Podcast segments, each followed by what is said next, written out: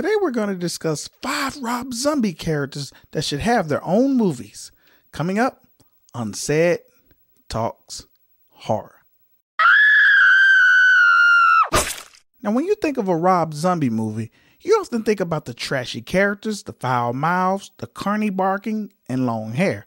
Now, like them or not, Rob has created his own brand of horror which uses tons of suspense, atmosphere, with a good mix of unique sound and a whole lot of apathy devoid of hope. Now, in his movies, it's hard to discern the good guys from the bad guys. And even the so called good people are so repudiating that when they meet their grisly end, you're mostly rooting for the bad guys. Now, while Rob has a certain type of character, oftentimes one of the two steals the entire show, only for that character to never be shown or heard from again. So, here are five Rob Zombie characters that we think deserve their own movies. Coming in at number five, Sickhead.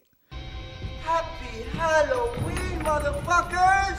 And quite frankly, he's a Spanish speaking clown who is a little person, but he's also a Nazi serial killer?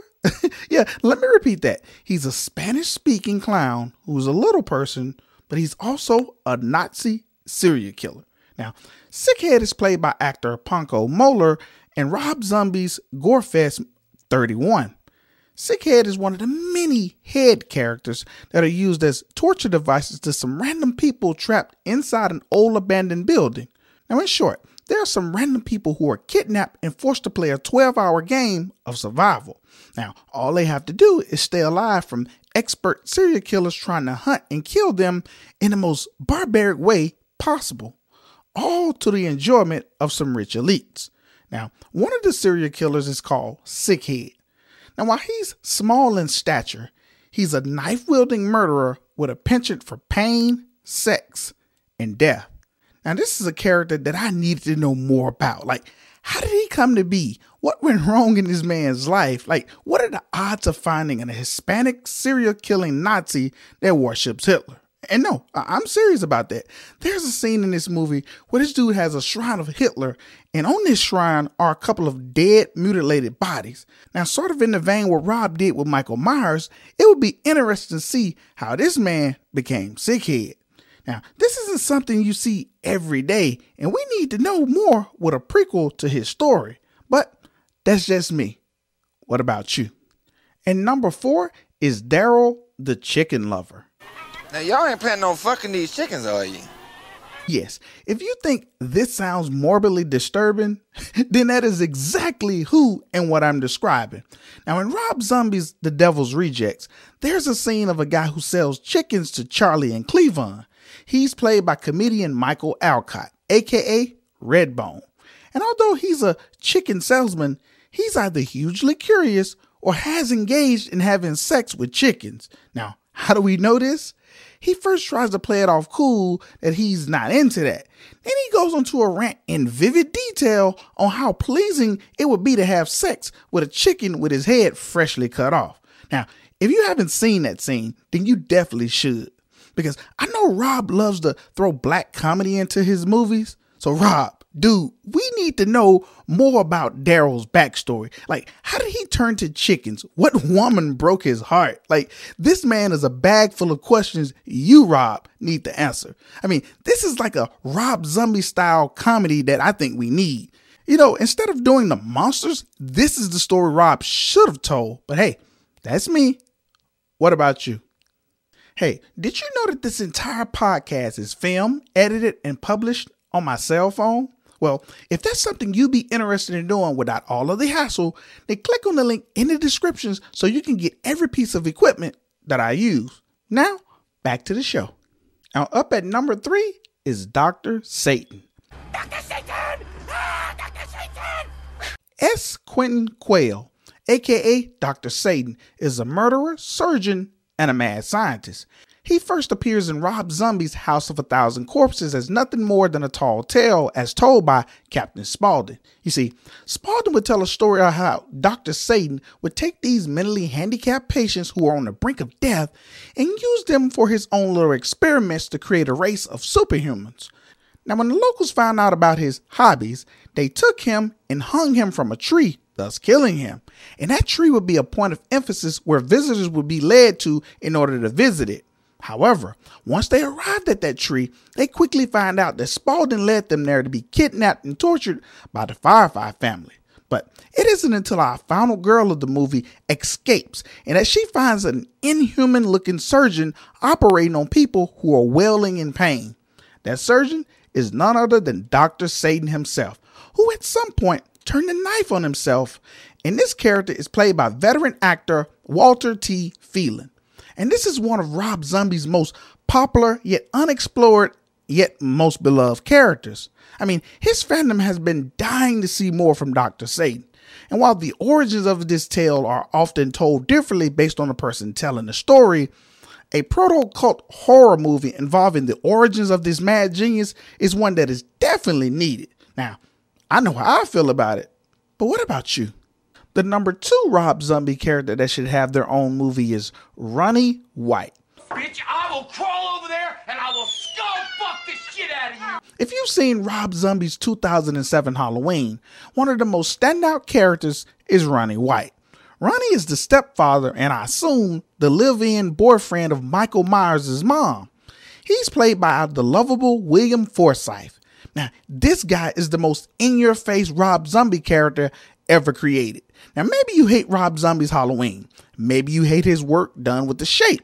But I've never heard anyone say that they dislike Ronnie.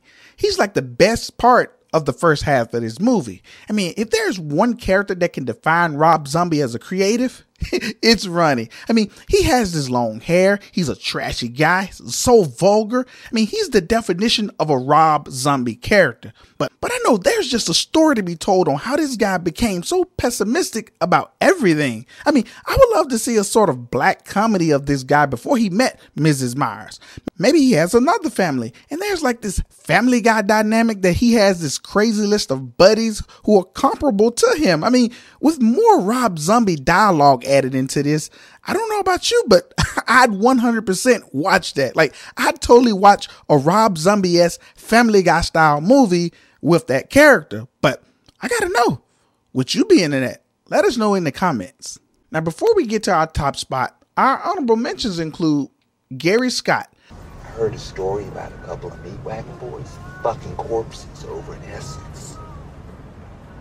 I ain't never had the urge till tonight.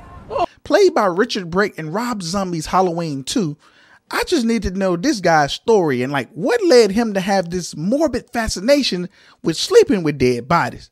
You just know that there's a descent in the madness waiting to be told. Like, come on, Rob, what are you waiting on? And Sheriff Wydell. You ever say another derogatory word about Elvis Aaron Presley in my presence again, I will kick the living shit out of you! Also played by William Forsythe, who made it in at number two with Ronnie White. Now, Sheriff John Quincy Wydell has the makeup and moxie of a proto Raylan Givens from Justified. I mean, you know that this guy has bodies, and dealing with the scum that's in Ruggsville, I said that his bodies are more than, well, justified. Rob, this is a story that need to be told. Groucho! And coming in at number one, the top Rob Zombie character that should have his own movie is Big Joe Grizzly. What we got here failure to communicate. Yes, Joe Grizzly, besides being one of Michael Myers' most infamous victims, Joe is the guy whom Michael would kill and ultimately steal the iconic overalls that he's known for wearing. But the thing that makes Joe stands out is the fact that he didn't fear Michael during their epic battle, and up until this point was Michael's pound for pound toughest opponent. Now, played by veteran actor Ken Foree, Big Joe Grizzly was a truck driver who stopped at a rest stop slash car wash near Haddonfield. He stopped to use the restroom there where he came across Michael Myers. At first, he told Michael to go away while he was using the restroom. Michael, however, kept knocking on the door, which annoyed Grizzly, who got his knife out. And this is where we get the famous line Let me introduce myself. I'm Joe Grizzly, bitch. So he opened the door and threatened to cut the mask off Michael's face. Michael burst into the restroom stall and fought with Grizzly, who tried to stab Michael with his knife. Michael slammed him against the wall multiple times, took the knife, and repeatedly stabbed him in the stomach until he died. Afterward, Michael stole Grizzly's coveralls. Now, while that scene was amazing, by the look, sound, and swagger of this man, there's definitely a story to be told about his life. I can imagine he was like a folk hero around town, maybe got tangled with some shady people, perhaps a few cricket cops and some seedy people in the underworld. I mean, this has a sort of blaxploitation style movie written all over it, and I'd love to watch that with Rob at the helm. But that's just me. What about you? So let us know. Did you like these choices? Would you want to see these characters in their own movies? Or are there other Rob Zombie characters you'd like to see? If we miss some, then let us know in the comments. And until next time, when CED Talks Horror.